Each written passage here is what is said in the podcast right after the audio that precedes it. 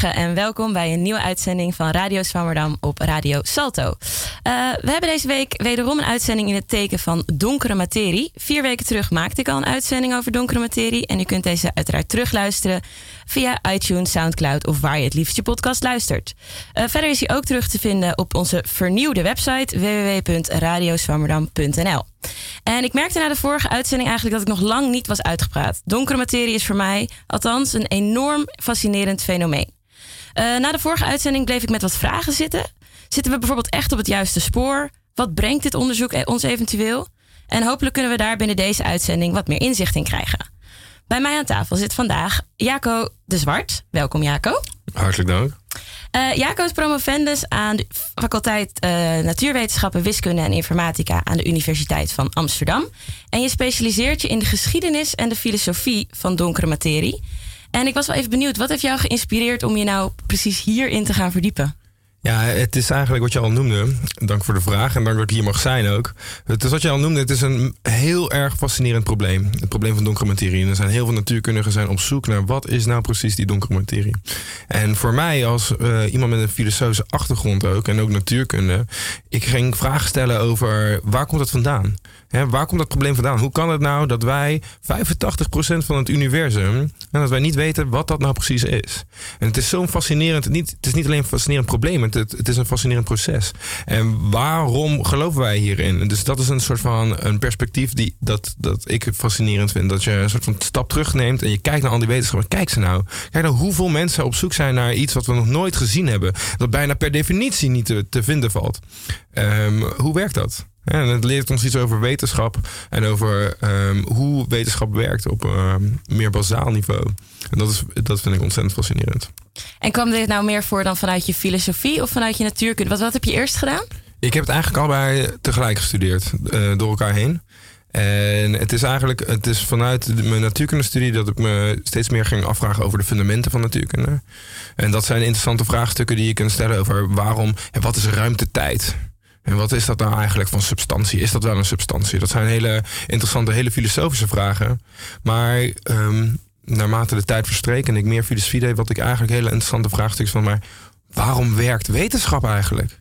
En kijk eens bijvoorbeeld het gebouw waar ik werk, in uh, het Science Park in Amsterdam. Hoeveel mensen zitten daar? Er zit een heel groot gebouw, een, een, ontzettend grote kubus. En daar stop je heel veel mensen in. En wat komt eruit? He, nieuwe theorieën over hoe de wereld werkt. Over hoe DNA misschien zou werken. Over hoe zwaartekracht zou werken. Over wat voor sterren er zijn. En dat, dat komt er zo uit rond. Dus dat hele proces van wetenschap is iets wat ik ontzettend fascinerend vind. En waarom dingen werken zoals ze werken. Um, en specifiek wat ik interessant vind is uh, nadenken over de kosmos en het universum. Want hoe krijg je alles wat er is, hè, het totaal, op je bord? En hoe zorg je ervoor dat je dat kan uh, begrijpen? En dan specifiek, hoe zorg je ervoor dat je erachter komt dat 85% van het universum bestaat uit iets wat we eigenlijk nog nooit gezien hebben? En hoe ga je dat dan onderzoeken? Nou, top. Ja, daar gaan we, daar gaan we uitgebreid uh, over praten vandaag. Um, verder zit bij mij aan tafel ook nog Sikko de Knecht. Sikko goedemorgen. goedemorgen. Onze columnist van vandaag. Uh, halverwege de uitzending ongeveer ga jij een mooie column voordragen. Nou, dat weet je nog niet. Hè? Nou, ik, ik, ik voel gewoon dat dit een hele mooie column gaat worden. Wil je misschien al een uh, tipje van de sluier oplichten? Ja, mijn column gaat over vragen. Oké. Okay. Wel heel toepasselijk. Ja, zeker. Blijkt dat toch ineens. Ja, kwamen al heel veel vragen. We, we, komen zo bij je terug. En tot slot heb ik nog mijn co-presentator Bouke Kok. Bouke, welkom. Dankjewel. Heb je er zin in vandaag? Ja, zeker. Ja, ik ben heel benieuwd. Oké, okay, nou super. Uh, Jaco, uh, je hebt een artikel gepubliceerd in Nature Astronomy, niet de minste. Uh, en in dat artikel heet How Dark Matter came, Became to Matter. En hierin ga je ook vooral in op de geschiedenis van donkere materie en waar bepaalde bewijzen van donkere materie vandaan komen. Dus misschien moeten we daar dan ook maar even mee beginnen. Van wat waren die eerste bewijzen voor het bestaan van donkere materie en wat vertellen die ons? Hm. Hele goede vraag. En misschien wat hier eigenlijk gelijk al um, uh, opvalt, is dat idee van bewijs. Dat is eigenlijk wat hier op het spel staat. Maar dat is misschien eens waar we het later over gaan hebben. Maar de eerste signalen waarom mensen gingen geloven in dat de donkere materie bestond, was eigenlijk al in de jaren 30. Dus dat is eh, al heel lang geleden. En ehm, wat er eh, in de jaren 30 in de astronomie heel erg belangrijk was. Wat er gebeurde is dat ehm, Hubble, eh, een bekende naam, die kwam met zijn ehm, eh, roodverschuiving afstandrelatie. Dat is iets wat we nu zien. Hè, dat laat zien dat hoe verder de sterren zijn, hoe sneller ze van ons afbewegen. Dat heet nu de Hubble-wet. Ehm, en dat eh, is nu, wat we nu in ieder geval zien als een verklaring, eh, of die verklaren we aan de hand van de Big Bang Theory. Het feit dat alles uit elkaar beweegt, dat, we, dat het universum expandeert. Maar ja, Hubble kwam met die wet ehm, in het begin van de jaren 30. En dat is ehm, alle sterrenstelsels die we zien van ons afbewegen. Dus mensen waren heel geïnteresseerd in, in de snelheid van melkwegstelsels. En, de- en het was nog niet zo lang dat we eigenlijk wisten dat, dat ons melkwegstelsel eh, niet de enige melkwegstelsel is, maar dat er heel veel andere zijn. En eh, er was een ehm, Zwitsers geboren eh, Amerikaanse astronoom, eh, Frits Zwicky, die zat, in, eh, was, die zat in de groep van Hubble in Californië was dat. Een telescoop genaamd eh, op, op Mount Palomar. En hij ging ook kijken naar ehm, melkwegstelsels. Sterrenstelsels die van ons afbewegen. En hij eh, vond één ehm, eh, iets heel erg interessants. En eh, één specifiek ding. En dat was een cluster van melkwegstelsels. Dus dat was niet eentje die van ons afbeweegt. Maar het waren er eigenlijk een stuk van 500 bij elkaar. En we wisten, mensen wisten nog niet zo goed over wat die clusters nou precies waren. Wat voor, wat voor dingen zijn dat nou eigenlijk? Maar hij ging dat bestuderen. En wat hij zag in die soort van 500 melkwegstelsels die van ons afbewegen, ging hij die snelheden bekijken. En dan vond hij iets heel geks. Namelijk dat ze niet eh, allemaal ook van ons afbewegen, maar dat eigenlijk de willekeurige snelheid, je moet je eigenlijk voorstellen als een soort van thermische snelheid, dat is dus hoe al die, eh, die willekeurige snelheid van al die melkwegstelsels die door elkaar heen bewegen in die cluster, dat die heel hoog was. Ehm, zo hoog dat het eigenlijk die cluster zo'n grote energie heeft dat, dat je eigenlijk niet kan verklaren waarom dat ding stabiel zou zijn. Waarom zouden al die melkwegstelsels bij elkaar zitten? Ehm, en zijn idee was, iets wat hij opperde in het artikel, dat er misschien iets zou zijn als donkere materie. Ehm, dat er iets is dat, dat al die eh, melkwegstelsels bij elkaar zou houden. Want anders kun je, geen, eh, kun je die snelheden van die melkwegstelsels niet begrijpen.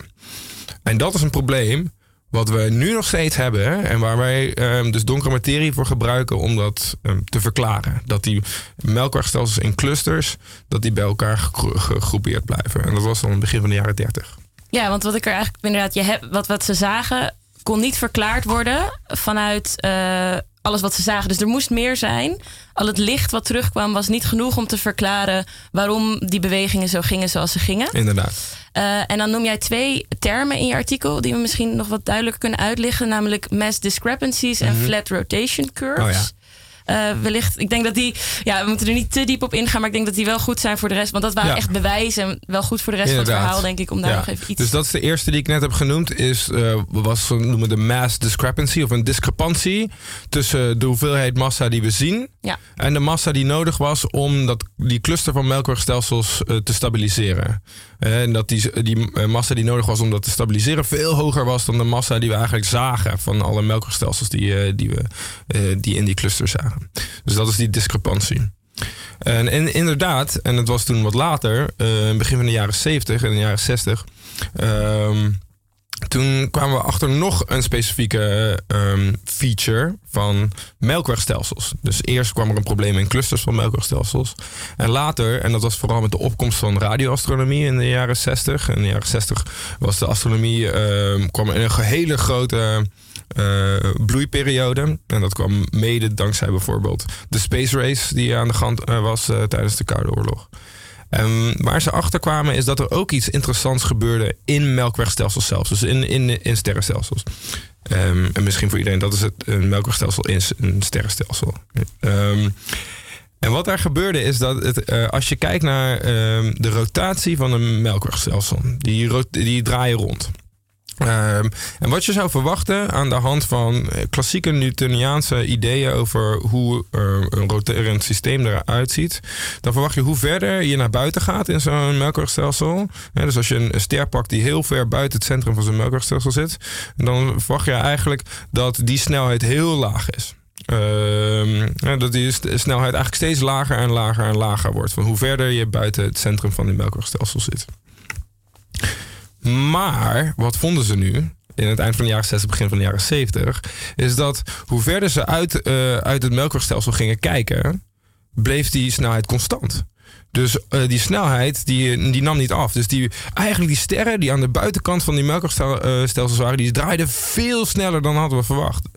Ehm, en we bleven verder en verder kijken. En dat kon met nieuwe technieken in de radioastronomie en nieuwe optische technieken. Konden we steeds verder buiten het melkwegstelsel kijken. En al die objecten die we vonden, die bleven met dezelfde snelheid eh, om het centrum van de melkweg heen razen. En dat vonden we voor heel veel verschillende melkwegstelsels. En, en dat was inderdaad een ander signaal wat mensen nu zien als bewijs voor donkere materie. Want hoe kun je dat verklaren, die snelheid? Dat is dus met het feit dat daar, ook daar buiten eh, alles wat we eigenlijk zien. en Dus heel ver buiten de randen van, eh, van zichtbare melkwegstelsels. Dat daar nog een heel hoop materie zit. Die zorgt voor die extra zwaartekracht. Die dus al die objecten een extra schwung geven. ehm, eh, en die snelheid veroorzaken. Ja, precies. Want ehm, er waren inderdaad deze twee eh, ideeën zijn een beetje los van elkaar ontstaan, als ik het goed heb begrepen vanuit je artikel. En voor beide was op een gegeven moment wel het idee van: oké, we zouden dit kunnen verklaren door massa toe te voegen. Dat hebben we eigenlijk nodig. We hebben, toevo- we hebben toegevoegde massa nodig, want dan pas snappen we waarom dingen bewegen, draaien, noem maar op, zoals ze doen. Ja. En jij beschrijft dat dat eigenlijk samenkwam eh, middels kosmologie en dat dat toen heel erg opkwam. Misschien kan je daar iets over vertellen, hoe dat heeft bijgedragen aan eh, Zeker. deze bewijzen. Nou ja, wat, eh, dus de, we hadden het over die, die discrepancy in clusters. En dit, wat ik net vertelde, wat noemen ze dan de flat rotation curve. Wat, wat hier dus flat aan is, is het feit dat de, de snelheid niet afneemt met de afstand. Eh, dat, is, dat maakt het eh, ehm, ehm, vlak. En ehm, wat heel interessant is, wat je hier ziet gebeuren. Als je nu bijvoorbeeld een tekstboek opent. En dat vind ik heel interessant. Hè, als een soort filosoof en historisch, historicus. En ik weet niet wie je vorige keer in de uitzending had. Was dat Auke Pieter? Nee, dat was Nee, Patrick, Dekowski. Patrick Dekowski. Ja. Nou ja, als je, als je kijkt naar, naar... Als ik een les had over donkere materie... of je, je slaat een tekstboek open en zeggen... Nou, we weten dat donkere materie bestaat... want hier is bewijs 1 en daar is bewijs 2. Nou, dan denk je, oh, eh, als natuurkundige is dat prima of als, als eh, eh, astronoom. Maar ga, je gaat kijken naar die geschiedenis, je gaat kijken naar hoe dat probleem ontwikkeld heeft. En dan zie je dat niemand van die mensen die bijvoorbeeld met die vlakke rotatie komen, die flat rotation curves kwamen, die zeiden van, oh, maar dat betekent dat donkere materie moet bestaan als we dit hebben. Dat was niemand. En het is eigenlijk, het is heel fascinerend dat ook die twee problemen die ik noemde, eh, in clusters en in melkwegstelsels, dat die eigenlijk nooit samen geciteerd werden. Mensen wisten eigenlijk eh, amper van, van die dingen ehm, af. Zeg maar. die, die verschillende communities. Mensen die bezig waren met clusters, die waren heel iets anders aan het doen dan mensen die van in detail de melkwegstelsels aan, aan het bestuderen waren. En radioastronomie was heel exotisch eigenlijk in de jaren 60. En heel weinig mensen wisten eigenlijk precies wat, wat ze daarmee konden doen. Dus je ziet eigenlijk twee hele parallele verhalen, maar die kwamen helemaal niet bij elkaar. En terwijl we nu denken van, oh, maar dat is hetzelfde. Dat kunnen we allebei verklaren met behulp van eh, materie die we nog nooit gezien hebben. Op, schaal van melkwegstelsels en op schaal van clusters. En wat er dan eh, gebeurde, want dat is inderdaad, dat eh, beargumenteer ik, is dat hoe gingen we dat zien? Hoe gingen we dat nou bij elkaar? Hè? Dat 1 plus 1 is 2, eh, zoals we dat nu. maar ja, dat is met hindsight. Dat is belangrijk te voorkomen als historicus.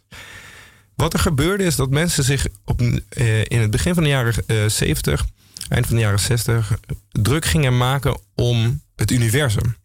En dat is eigenlijk heel erg nieuw. En dat is, eh, want ehm, de, de theorie van het universum en de evolutie, hoe heet die ook weer?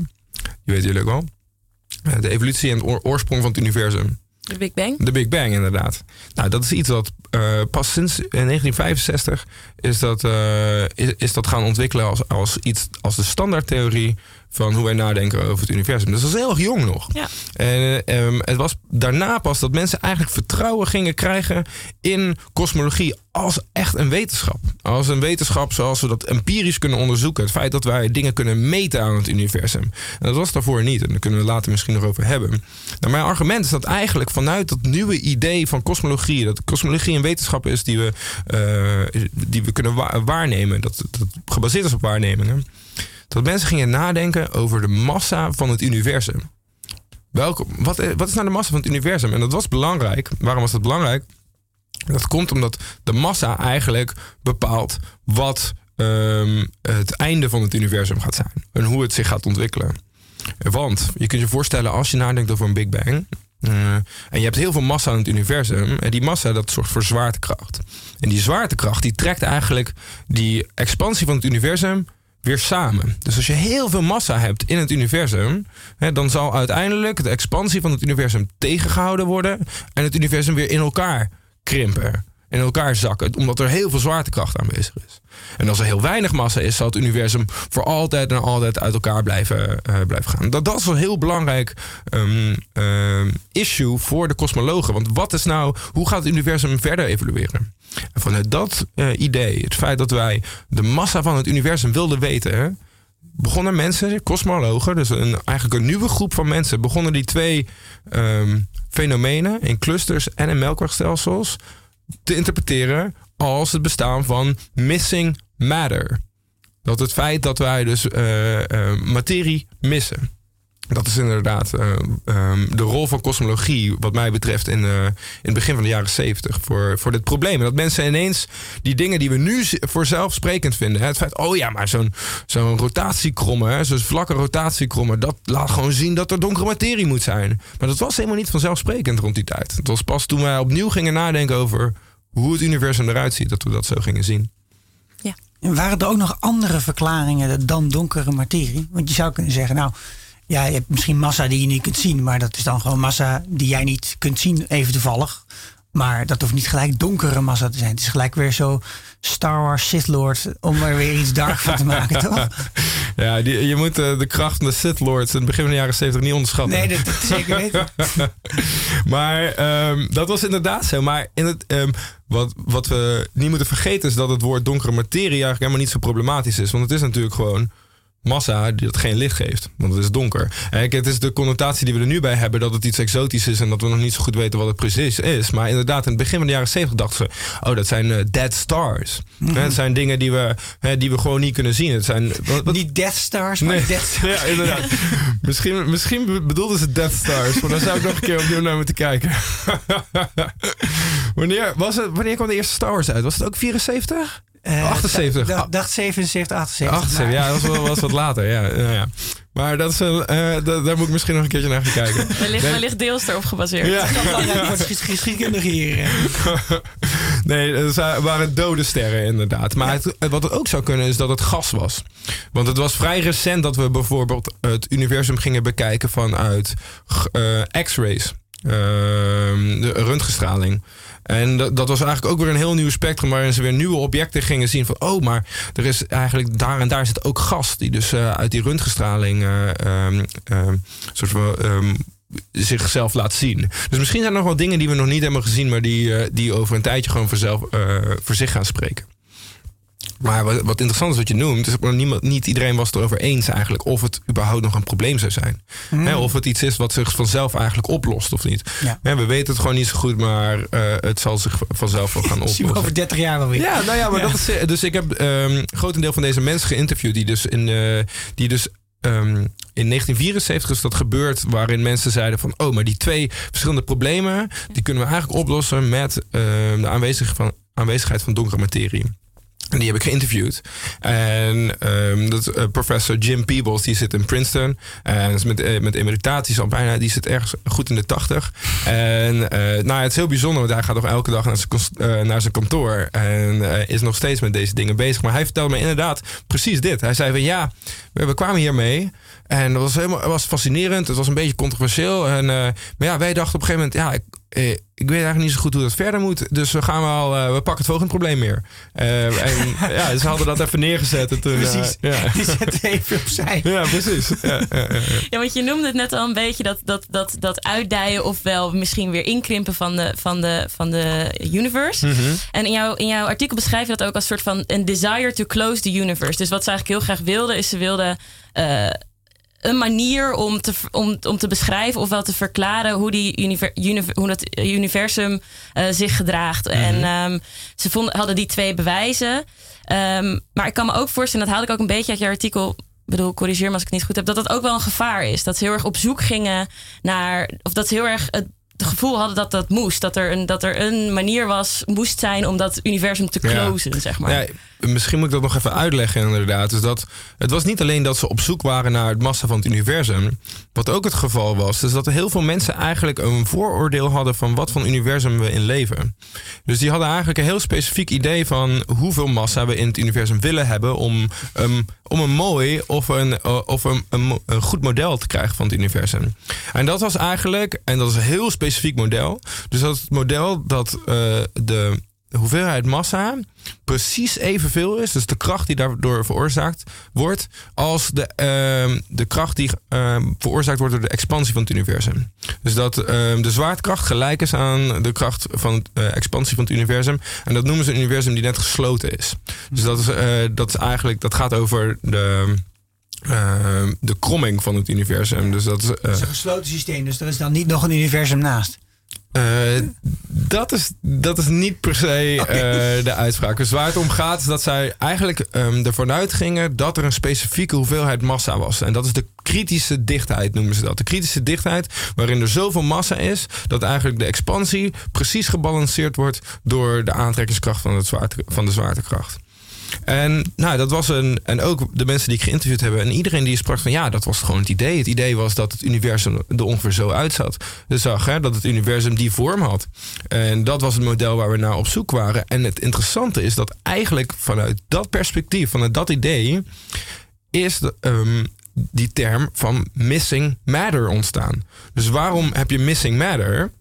Omdat wat we zagen was eigenlijk maar 1% van die kritische dichtheid. Hmm. En als jij een universum wilt waarin we precies die kritische dichtheid hebben, hè, dan missen we een heel hoop materie.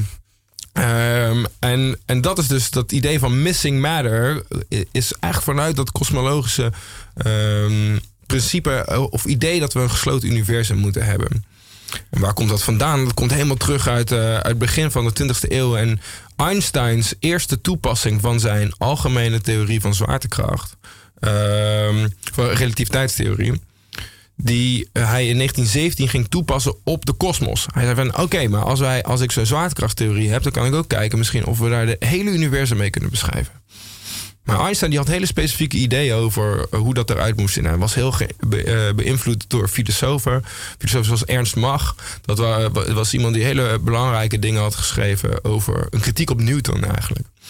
Einstein was daardoor geïnspireerd en hij probeerde dat eigenlijk in zijn eigen werk te krijgen. En hij had ook het idee dat filosofisch het mooiste zou zijn als wij het uh, universum gesloten zouden hebben. Dat een gesloten systeem in de zin van dat je een massa in het universum altijd in contact staat met andere massa. En dat je het niet oneindig ver van, van, uh, uh, uh, van de massa's weg kan brengen.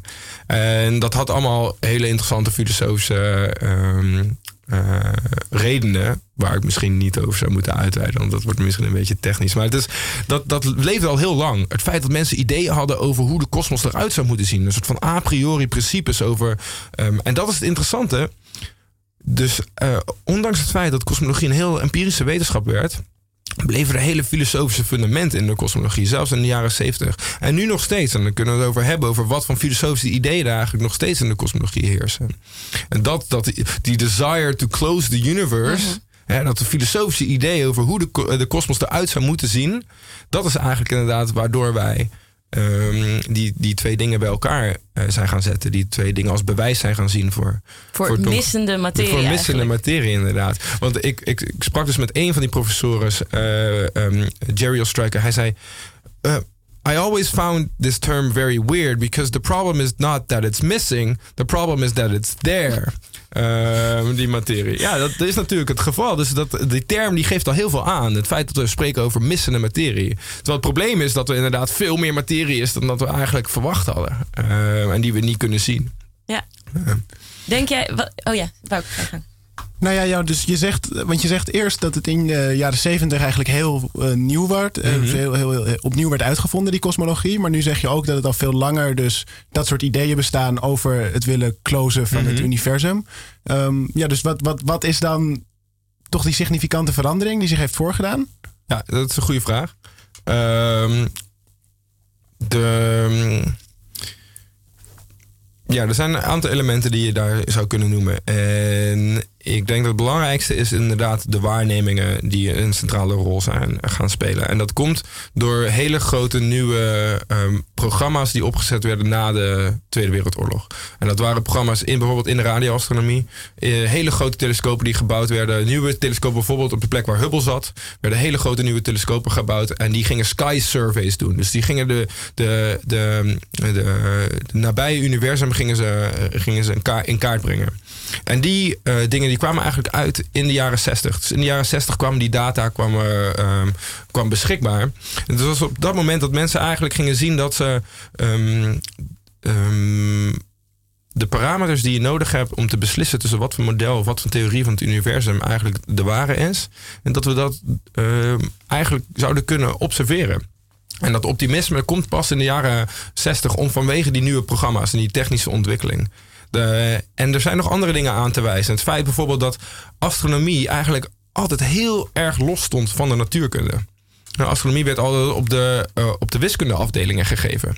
En uh, ja, dat, is, uh, ja dat, is, uh, dat heeft te maken nog met het feit dat astronomie, hè, dat, dat, dat de pure geometrische vormen, dat dat iets is dat bijvoorbeeld in Copernicus nog, um, nog heel dicht bij de astronomie stond. Dus geometrie en astronomie stonden heel dicht bij elkaar.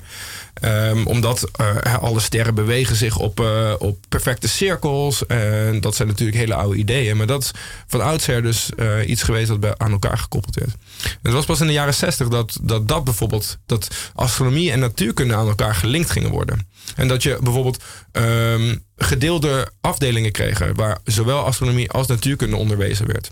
En op dat moment krijg je ook nieuwe um, studenten die dus zowel getraind worden in astronomie als natuurkunde. En dat was heel belangrijk voor de ontwikkeling van kosmologie. Dat je dus mensen die zowel in de uh, astronomie als in de natuurkunde getraind waren. Maar is het niet zo dat ook um, het bijzondere juist van het werk van zowel Newton als Einstein ook juist het, het verklaren van bepaalde astronomische fenomenen is geweest? Mhm. Mm -hmm. uh, dus is, is, is in die zin niet daar ook al zo'n soort koppeling tussen natuurkunde en astronomie? Ja, astronomie. Uh, dat is, dat is een goed punt. Um, voor Newton misschien minder het geval, maar inderdaad. Dus het, was, waren astronomische uh, um, observaties die Einsteins theorie bevestigden. En in die zin heb je, heb je daar, uh, is er een relatie tussen.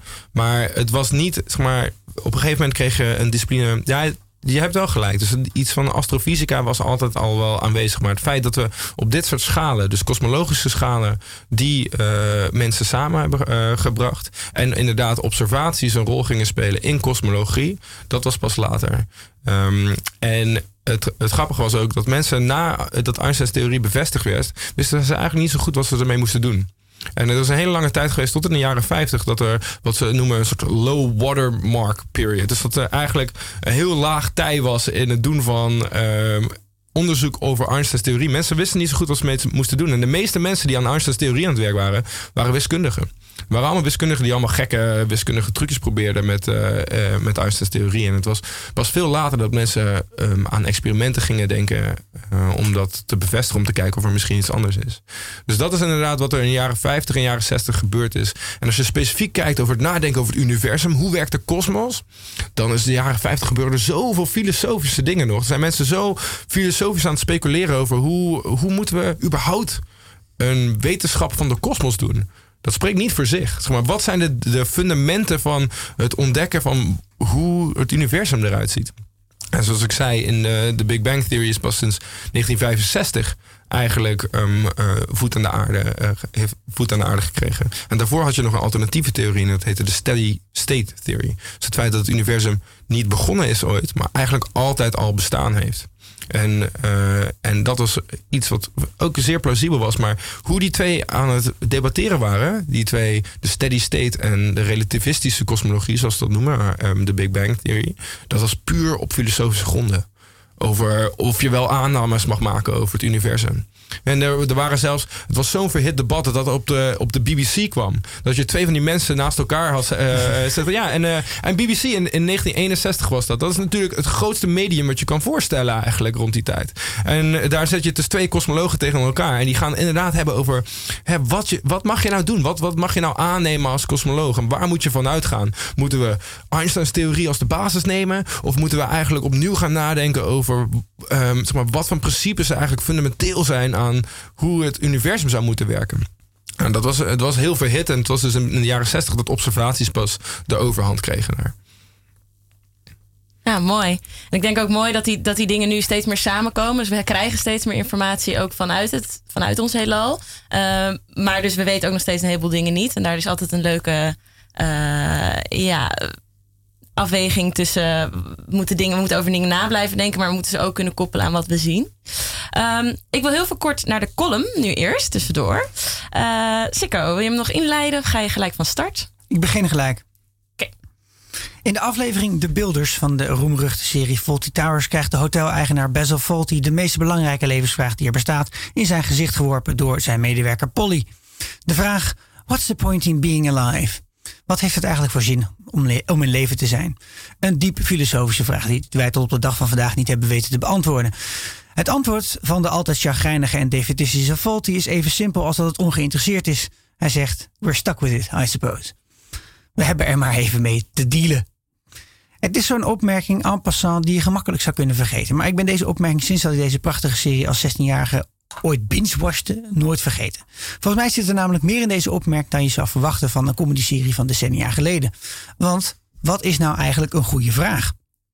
Ja, natuurlijk, we hebben allemaal op school wel eens van iets wat gezapige vijftiger met krijt of een jasje gehoord dat er geen slechte vragen bestaan. Maar kort gezegd ben ik daar gewoon niet mee eens. Er zijn misschien geen objectief slechte vragen. Je moet alles kunnen vragen en misschien ook alles wel willen vragen op een zeker punt. Maar niet elke vraag biedt nou de ruimte voor een fatsoenlijk antwoord. En sommige vragen suggereren dat er een antwoord zou zijn op die vraag, terwijl het nog helemaal niet zeker is. Een vraag die elk mens zich hopelijk één keer in zijn of haar leven stelt, is waar we vandaan komen. Hoe komt het nou dat we hier met zo'n bijna 8 miljard op een klomp gesteente door de ruimte gieren? Je zou er de vraag aan kunnen toevoegen: waarom? Maar daar is het op dit moment maar even niet om te doen. Het gaat gewoon om de vraag hoe. Waar komen we vandaan? Ik denk dat het antwoord op die vraag heel erg vergelijkbaar is met het antwoord dat onze hoteleigenaar terugwerpt op de vraag van Polly. Misschien zitten we er wel gewoon mee opgescheept. En is dat ook het einde van de discussie? Het is nu helemaal zo, punt uit, klaar. Geen verdere betekenis, geen scheppingsverhaal, geen oersoep, geen harde knal aan het einde. Dit is het. Maar dat is geen verhaal waar de meesten van ons genoegen mee zullen nemen. Alleen al het feit dat er duizenden religies op aarde zijn met elk een eigen verhaal over hoe onze aarde en het leven zijn ontstaan, getuigen van een drang die wij mensen hebben om hier een aantrekkelijk verhaal van te maken. Ook de wetenschap, die zogenaamd vrij zou zijn van dit soort sprookjes, probeert met mannenmacht een verhaal te verzinnen over hoe wij hier gekomen zijn opvallend aan al die verhalen is dat er altijd een begin en een eind is. Of het nu gaat om een scheppingsverhaal en apocalypse, sorry, of de Big Bang en de Big Crunch, er is altijd een begin en een eind. In de ultieme millennial film, The Matrix, waarin geloof en wetenschap ogenschijnlijk vloeiend in elkaar overgaan, wordt deze gedachte bij monden van Agent Smith als volgt verwoord. Everything that has a beginning has an end. Je ziet wel dat het programma van Smith in de kern een menselijke uitvinding is. Hij belichaamt het denken van de mens in optima forma. Je zou uit deze uitspraak namelijk de vraag kunnen destilleren: waar zat dat begin dan? En hoe ziet het einde er dan uit? Maar is het nou wel een goede vraag? En klopt die uitspraak wel? De aanname is namelijk dat er een begin is en dus ook een einde. Maar dit gaat voorbij aan een reeks van andere mogelijkheden. Mogelijkheid 1. Er is geen begin en er is geen eind. Mogelijkheid 2. Er is een begin, maar geen eind. Mogelijkheid 3. Er is geen begin, maar wel een eind. Mogelijkheid 4. Er is een begin en er is een eind. De meeste van ons lijken te leven volgens optie 4. Er is een begin en er is een eind. Maar ik zie eigenlijk geen enkele objectieve reden om te denken dat dit waar is. Sterker nog, ik was niet bij het begin. En overigens verwacht ik ook niet bij het einde te zijn. En er is ook weinig concreets over te, zijn, over te zeggen. Natuurlijk begrijp ik dat je graag een schepper wilt hebben, maar waar ligt het nou werkelijk voor de hand dat deze er ook moet zijn? De mens is een grappige diersoort die als geen ander in staat is om logica en causaliteit te vatten. Maar misschien zijn we wel gevangen in die logica, die ons een plek heeft verworven die we nu hebben. De gevolgtrekking van A naar B, het vaststellen van een kausaal verband, hebben ons tot grote hoogte doen stijgen. Maar op dit punt zou je er wel een klein beetje beklemmend kunnen zijn. Want kunnen dingen niet gewoon zijn? Kan het niet gewoon zijn dat het universum er altijd al is en dat er geen voor en na zijn? En als je alleen een hamer hebt, dan lijkt elk probleem op een spijker. Maar ik denk dat dit toch echt een ander probleem is. Heeft het leven zin? Waarom zijn wij op aarde? Waar komt de aarde vandaan? Mijn vermoeden is dat het antwoord op deze vragen net zo informatief is als de vraag zelf. We're stuck with it, I suppose. Nou, super mooi, dankjewel. Eerste, eerste reacties? Oh ja, ik heb heel veel reacties, maar heel gaaf. Ja, het is, uh, ik ben een steady stater blijkbaar. Ja, inderdaad. dat is uh, inderdaad waar ik aan moest denken. Dat is, uh, maar ja, fascinerend. Dat is ook wat, wat, precies waar ik net over heb. Dat wat er in de jaren 50 eigenlijk waar mensen het over hadden. Dat ze, die precies zeiden van, ja, maar we zouden waarom zouden we moeten aannemen dat er een begin is? En sterker nog, zij waren ervan overtuigd dat het een heel erg onfysische hypothese was om een begin te hebben. Want wat was het probleem? Je kunt eigenlijk per definitie niks zeggen over het begin. Dat is dus het probleem aan de oerknaltheorie, wat, wat veel mensen niet beseffen. Maar je kunt eigenlijk pas iets, iets zeggen over net na het begin. Ja. Want het begin zelf op t is nul, dus tijd, op tijdstip nul. Ja, nou, daar kun je per definitie fysisch niks over zeggen. En het is pas vanaf de, daarna dat wij de ontwikkeling van het universum kunnen verklaren. En wat zij zeiden is van ja, maar dat is zo'n onfysische hypothese. Het feit dat je een begin hebt waar je dus per definitie niks kan, over kan bezeggen. Hè? Want je kunt niks zeggen over waarom dat er was of hoe dat dan uh, gebeurd is. En er was niemand bij? Er was inderdaad niemand bij. Nee, nee. Die moesten namelijk nog komen. ja, ja, ja, ja, Dus dat is, uh, ja, dat is fascinerend. Dat, uh, dat idee dat het. Uh, maar is het nog steeds een theorie die nog wel aangehangen wordt door mensen? Of zit ik totaal in, in de geschiedenis? Is het toch echt alleen op vier?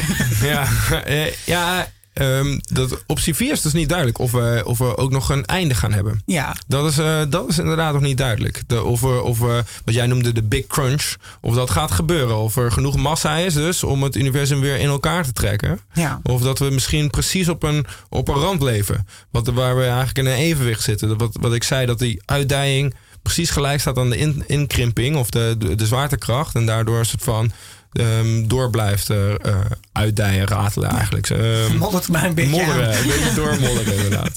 Maar um, over, over mensen die dus niet geloven in de oerknal... dat is echt best wel controversieel. En dat was vrij snel al, denk ik, 1975 uh, was dat al wel een beetje not done. Uh, dat je nog geloofde in het feit dat er geen oorsprong dus was. Dan, ben je eigenlijk een soort van klimaat uh, uh, de, ontkenner. Ja, ontkenner, inderdaad. Dat is, dat dus ik ben eigenlijk gewoon een beetje baguette van deze tafel. Maar aan de andere kant, ik denk dat dit hele belangrijke vragen zijn. Om je wel te stellen, als natuurkundige ook. Want um, als je kijkt naar de hoofdmoot van mensen die donkere materieonderzoek doen bijvoorbeeld. En er is een hele grote stroming van mensen die in één ding geloven. Namelijk dat donkere materie een deeltje is. Die we nog niet gevonden hebben. En daar heb je het vorige keer denk ik over gesproken in de uitzending met, met Patrick. Ja. Um, maar er zijn ook mensen die andere ideeën hebben. Um, en dat, dat zijn eigenlijk altijd een beetje uh, de lone wolves. Uh, er zijn niet zoveel mensen die dat aan het doen zijn. En die mensen die klagen ook altijd over het feit dat ze geen funding krijgen. Die zijn heel gefrustreerd. Mm-hmm. En dat is natuurlijk een andere interessante dimensie eraan. Maar laat ik het zo zeggen, er zijn.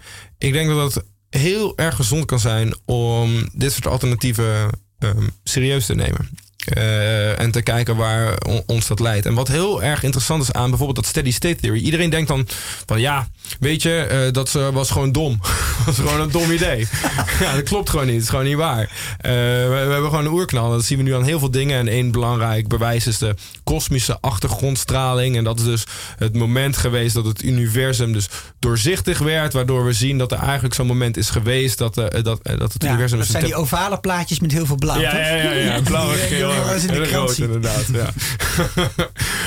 um, maar een ander, een ander um, argument was, wat in de jaren 60 opkwam, is bijvoorbeeld als je kijkt naar. Uh, als je verder en verder en verder in het universum kijkt, dan kijk je terug in de tijd. He, want hoe verder je, uh, je terugkijkt, dat is een bekend fenomeen. Um, als ja, jij, omdat het licht er een tijd over doet. Licht doet er heel, heel lang over om ons te bereiken. Dus hoe verder we kijken, hoe ouder die objecten zijn. Mensen konden dus vanwege de nieuwe technologie konden ze verder kijken. En um, wat dus heel belangrijk was voor die steady state mensen, is dat in ehm, in het verleden moet het universum er precies hetzelfde uit hebben gezien. Uh, En wat ze vonden, en dat was met behulp van radioastronomie, is dat de, um, omdat ze daar veel verder mee konden kijken, is dat de dichtheid, dus de hoeveelheid uh, per, per oppervlakte van bepaalde sterren die ze zagen, dat die afnam. Hoe verder we terug in de tijd keken. Dus wat je zag is dat er dus oh. eigenlijk een ontwikkeling was in, uh, in de hoeveelheid van een bepaald soort ster. Dus dat een signaal was dat er inderdaad een bepaalde ontwikkeling gaande was. Dat het vroeger het universum er anders uitzag dan dat het vandaag eruit ziet. Ja. Uh, en dat waren argumenten tegen. Maar wat bijvoorbeeld heel belangrijk was, en mensen beseffen dat niet, is dat um, de manier hoe wij over na zijn, uh, um, na zijn gaan denken over de elementen, de vorming van elementen in sterren. Ja, dus bijvoorbeeld dat iedereen altijd heeft uh, ja, goud, dat is altijd ontstaan in die supernova's. Hè? Dat, uh, daar, komt, uh, daar komt het goud en elementen in, in onze ringen. Heb jij een mooie ring? Ja. ja is, is die goud? Ja, van oma. Oké, okay. ja, dat was allemaal sterrenstof. Okay. maar um, de, dat we daarover na gingen denken, over hoe elementen gevormd werden in sterren, dat komt door de mensen die in steady state theorie geloofden. Want waarom was dat voor hun belangrijk? Omdat je, als je een constante dichtheid wil houden, en of een universum dat wel uitdijt, want dat was voor hun wel belangrijk, moet er eigenlijk op een bepaalde manier materie gecreëerd worden. En daarom was het hmm. vrij controversieel, een idee. Er moest out of the blue materie ontstaan. Ja. Um, en, en nu heb je gewoon donkere materie. Ja, precies. En dat, dat is ja, makkelijk. Ja, dat is dus heel, dat is fascinerend natuurlijk. Dat dat, dat, dat een heel erg um, controversiële hypothese was. En nu bestaat er zoiets als donkere materie. En iedereen gelooft eigenlijk dat dat er is. Alleen hebben we het 40 jaar nog niet gevonden. Ja, ja want ik was nog wel benieuwd. Waarom, waarom zijn we er zo op gebrand dat dat een deeltje moet zijn inderdaad? Want dat vind ik ook altijd nog wel een interessante. misschien is het helemaal geen deeltje. Waarom, en toch is dat een vrij common... Logisch gezien niks dat afdenkt dat het een deeltje moet zijn. Oké. er zijn bepaalde hints die we hebben, waardoor wij denken inderdaad dat een deeltje de beste verklaring is. Uh, en dan, dan uh, in, in, mijn zeg maar, geschiedkundige verhaal skippen we tien jaar verder. Want dat was het begin van de jaren tachtig. Dat eigenlijk de deeltjesfysici hebben dat hele probleem gekaapt. Die, uh, die zei van, hé, hey, daar kunnen wij wel mee. Hé, hey, deeltjes, uh, dat doen wij. Ja, dat doen wij inderdaad. En toen kreeg je zelfs het hele discipline van wat ze noemen nu astroparticle physics. Dat is iets, dat, dat kun je googlen, dat bestaat. Er zijn instituten die, zo, uh, die, die dat doen. En um, dat, bestond, dat, dat ontstond in de jaren tachtig. Eigenlijk een combinatie van, van astronomie en deeltjesfysica. en die gingen dit probleem eigenlijk centraal. Het stond centraal voor hun. Van, hoe kunnen we dat oplossen? En wat bleek, is dat, dat um, als je het aanneemt dat het een deeltje is, je eigenlijk ook nog andere dingen kon verklaren. Mm. Namelijk specifiek, en dat is heel belangrijk voor als je mensen hoort over, over waarom het een deeltje is, dat de structuur, dus de, de klonterigheid van het universum, hè, dat als we uit en uit en uitzoomen, dan is het universum niet helemaal egaal, maar er zitten overal klontjes materie. Die kunnen we eigenlijk alleen verklaren, of die kunnen we verklaren heel, heel, in heel groot detail, als we aannemen dat het een klein deeltje is. Dat die deeltjes ervoor zorgt dat we die specifieke um, verdeling hebben van die klonterigheid. En de, maar ja, het is interessant wat je zegt. Want er is rond die tijd is een enorme infrastructuur ontstaan om het vinden van een deeltje bijvoorbeeld dat er een enorm vat xenon ergens onder de grond staat in Gran Sasso. Eh, waar meer dan een ton van uh, xenon. Ik weet niet, maar volgens mij is het meer dan 50% van de hoeveelheid xenon die überhaupt op aarde is. Maar dat. Uh, dat, dat beetje zuinig mee zijn. ja, dat schud ik een beetje uit mijn mouw hoor. Maar het is in ieder geval heel veel xenon. En daar zijn ze dus aan het wachten. Er zitten gewoon mensen in een kring zo om zo'n vat xenon heen. nee, dat is niet waar. Maar. Uh, Zal Patrick leuk vinden. Ja. Ja. Hoe zie je dat eigenlijk? Ja. idee, het is donker. nee, maar er, er, zijn heel veel experimenten die, die gebouwd zijn. En dat xenon specifiek is dat er uh, dat deeltje zou dan uh, misschien tegen uh, nucleus van, van zo'n xenon aan kunnen botsen. En dat zien we dan op bepaalde manieren. Maar er zijn andere manieren. Hè. We kijken bijvoorbeeld naar het midden van het melkwegstelsel met grote telescopen. Omdat daar is meer zwaartekracht. Er zou meer donkere materie moeten zitten. En als donkere materie zeg maar, met, met materie toch een interactie zou hebben, dan gebeurt daar waarschijnlijk meer dan in andere plekken. Dus we kijken of we daar iets kunnen zien. Of we misschien verschillende signalen kunnen zien dat, dat, dat, uh, dat een hint geeft van het bestaan van donkere materie. En er zijn zoveel experimenten. En in CERN, hè, als je de statuten, statuten er recentelijk in ieder geval op naleest, dan is donkere materie een heel groot deel van waar ze op zoek naar zijn. Ja. Um, Eh, maar ja, waarom? Waar, waar komt dat nou precies vandaan? Waarom zou het een deeltje moeten zijn en niet iets anders? Ja, precies. En daarom vroeg ik het ook een beetje. En ook in relatie met Circus en Con. Dat hele causale verband. Dat we nu ja, we hebben bedacht uh, dat we die massa nodig hebben. Maar zitten we, zitten we misschien niet gewoon... Zijn we niet toch een beetje te... Ge, ja, zitten we, is het toch niet een beetje narrow-minded zijn we geworden? Zitten we niet vast in die, in die causaliteit van... We hebben het nodig dat het een deeltje is, dus is het dat? Ja. Nou, ik denk... Uh, en dan moet je een beetje voorzichtig zijn... Ja, ik denk dat je... ze komen malen hoor. Ja, ze komen eraan, hè? ja, uh, um, uh, ik denk dat er hele goede redenen zijn om te geloven dat het een deeltje is. En um, zo werkt wetenschap. Ik bedoel, en, en het interessante is dat er inderdaad geen. Er is geen logisch. Uh, je kunt het niet afleiden. je kunt niet zeggen: oké, okay, um, X is waar, Y is waar. Um, nou, dan leiden we daaruit af dat de donkere materie een deeltje moet zijn. Mm. er zijn andere manieren om dat te verklaren. En wat hier op het spel staat, is eigenlijk: wat vind je belangrijk? Wat vind je belangrijk om te verklaren? Wat zijn de dingen die, die, uh, die een grote rol spelen op dit moment in de natuurkunde?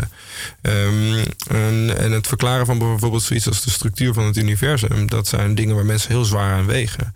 Maar um, er, zijn, ja, er zijn hele andere manieren om dit inderdaad te kunnen verklaren. En in die zin zou je kunnen zeggen: zijn we niet, uh, zijn we niet te veel man op één boot uh, um, heel ver diep de oceaan aan het varen? En moeten we niet even iemand op land hebben die even zijn. Um, zijn instrumenten gebruikt om even goed te kijken waar dat boot misschien heen zou moeten varen in plaats van gelijk. Nou ja, dat, dat is ik, ik denk dat er wat, wat voor te zeggen zijn. En er zijn mensen bezig met alternatieve theorieën. En ik weet niet of je daarover gehad hebt, ook uh, vorige keer. Nee, niet, okay. uh, nee. Nou, er zijn duidelijk hele alternatieve theorieën. En ik, ik, mijn promotieonderzoek, ik word begeleid door eentje van één deeltjesfysicus. Um, een collega van, van, van Patrick ook, die gelooft dat donkere materie een deeltje is. En mijn andere begeleider is Erik Verlinde. En hij werkt oh. aan de alternatieve theorie van zwaartekracht. En hij gelooft dat we eigenlijk dat donkere materie niet bestaat. Nee. En dat donkere materie eigenlijk niet iets een nieuw deeltje is, maar dat, het een, dat wij eigenlijk onze zwaartekrachtwetten niet goed begrijpen. En dat de zwaartekracht uh, um, anders in elkaar zit, waardoor wij eigenlijk dus dit, die uh, apparent dark matter zien. Hè? De, die, die massa die we zien, die, die is alleen maar, dat lijkt, die schijnt te zijn, maar die is niet echt. Ja, ja hij is van de informatietheorie, toch? Over zwaartekracht? Of? dat, dat is een deel wat eronder zit. Maar hoe, uh, hoe zwaartekracht als een entropisch, entropische kracht werkt. En dat heeft te maken inderdaad met informatie. Maar wat belangrijk is zeg maar, um, voor hem is dat we inderdaad bijvoorbeeld zoiets als die vlakke rotatiekrommen. Uh, dat die, die, uh, waarom um, die snelheid zo hoog blijft van die ronddraaiende melkwegstelsels. Hij zegt, nou ja, dat komt omdat de wet van Newton helemaal niet opgaat die wet van Newton die werkt heel anders. En daardoor werkt die zwaartekracht daar uh, op een andere manier. En daardoor hebben we die gekke snelheden die we daar zien. En dat, is, uh, dat noemen ze uh, in meer algemeen mensen die werken aan Modified Newtonian Dynamics, MOND. En dat is een, dat is een fascinerende groep mensen. Die heeft het algemeen helemaal niet serieus wordt genomen door mensen die uh, donkere materie als een deeltje zien. Ja, en dat is echt fascinerend. Um, en ik was vorige week op een conferentie waar veel van die mensen waren die aan mond werken. En dat een, de, het hoofd, zeg maar, degene die dat bedacht heeft. Um, de, um, die in 1983, dat is een vrij oude man al, die, uh, die daar gezeten heeft. Mordecai Milgram heet hij. En uh, ja, die mensen zijn soms best wel een beetje gefrustreerd. Want die worden niet serieus genomen. En ja. die denken van ja, maar kijk, kijk dan hoe goed we dit kunnen verklaren met de andere zwaartekrachtswet. En al die, zeg maar, die soort van grote stroom van mensen die donkere mateeltje als deeltjes onderzoeken. Zeg maar ja, jongens, het is allemaal leuk en aardig, maar jullie kunnen kosmologisch niks verklaren. Je kunt dit niet verklaren. En het is wel goed met jullie. Ga maar gewoon je ding doen. En wij zijn hiermee bezig en wij gaan toch dat vinden. Dus er is, er is, nou ja, dat, er is zoveel spanning in dat veld. En mensen die elkaar niet serieus nemen. En die eigenlijk, als je met die mensen praat, dan lijkt donkere materie totaal iets anders te zijn. Iets voor, anders voor hun te betekenen. En voor Erik Verlinde bijvoorbeeld is het een manier ook om string theory, dus een theorie over hè, de meest fundamentele theorie over hoe um, uh, de wereld op de kleinste schaal zou werken, te koppelen aan uh, dingen die we om ons heen zien. Want dat is een van de problemen van eh, wat ze zeggen van de string theory. Dat het uh, empirisch nog niet echt uh, koppeling heeft. Dus voor hem zijn die dingen heel belangrijk. Dat we een soort van fundamentele natuurkunde, theoretische natuurkunde koppelen aan wat we zien. Maar ja, dan werken dingen niet helemaal uit. En dan voor die deeltjesvisie zeggen van ja, maar kom op jongens. Um, en dan hebben ze enorme hoeveelheid instrumenten. Zeggen van ja, het is gewoon een deeltje, want dan kunnen we dit en dit en dit zo goed mee verklaren. Dus ja, er is, er is eigenlijk, mensen spreken zo erg langs elkaar heen op dat moment. En ja, dat is fascinerend. Het lijkt wel politiek, hè? Ja, inderdaad. Ongelooflijk. Ja, ja, ja. Ik, ik schrijf veel over wetenschap en over wetenschapsbeleid. En een van de dingen die mij blijft fascineren is ook hoe ongelooflijk makkelijk natuurkundigen, astronomen en uh, andere beetje beta's geld kunnen loskloppen bij overheden om dus gewoon tienduizenden, zeg maar tien van die satelliettelescopen achter elkaar ergens te bouwen. En Ja. dan dingen te gaan meten die fucking ver weg zijn. En dat, dat gaat allemaal met, met vrij veel gemak. Ja. En dat laatst weer 30 miljoen voor een van een Square Kilometer Array die niet eens in Nederland komt. Die staat ergens op het zuidelijke halfrond. Ja. Nou, dus prima, hier hebben we weer 30 miljoen.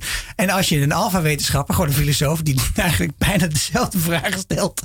Als die geld wil hebben, nou dan kan hij eh, is, met de eh, pet rond. Maar dat, dat krijgt hij dus niet. Wat, wat, wat doen die beta's nou zo goed? Ja, dat is, het is inderdaad fascinerend. Ik weet niet of het ook iets, iets romantisch is over het kennen van het universum. Ehm, maar het is ook iets, iets onvoorspelbaars. Iets, eh, en wat als je natuurkundige vraagt, dan denk je van ja, maar jongens, kijk, CERN, is, eh, CERN heeft internet uitgevonden. Dus daar moeten we gewoon heel erg blij mee zijn. Ja, daar kun je Dat- nog jaren op teren. Ja, daar kunnen we nog jaren op teren. Nee, Ja, ze leveren concrete dingen af of zo. ja, ja, zoiets. niet. Ja, Internet. het, is, het is heel moeilijk om dat aan te wijzen. En ik denk dat je, je kunt inderdaad als, als eh, geesteswetenschapper heel sceptisch daarop zijn. En, en ook gefrustreerd zijn. Waarom krijgt hij nou zoveel geld? En dat ben ik soms ook, want ik ben een deels geesteswetenschapper. Ja, maar ik vermom me zo, een beetje als natuurkundige. Ja, ja, ja. En dat Heel is- slim. Ehm, maar eh, ik denk dat dat. Ja, ehm, ik, ik vind het moeilijk te verklaren waarom dat zo het geval zou zijn. Ja. Waarom krijgen die zo heel veel geld? Dus niet zo lang geleden was er best wel eh, eh, een, een boos artikel van een theoretisch natuurkundige. En, ehm, een Duitse dame eh, genaamd Sabine Hossenfelder. Die had in, in de New York Times stond een stuk over dat zij het zo bizar vond dat CERN nou weer zoveel geld krijgt over, over het investeren van.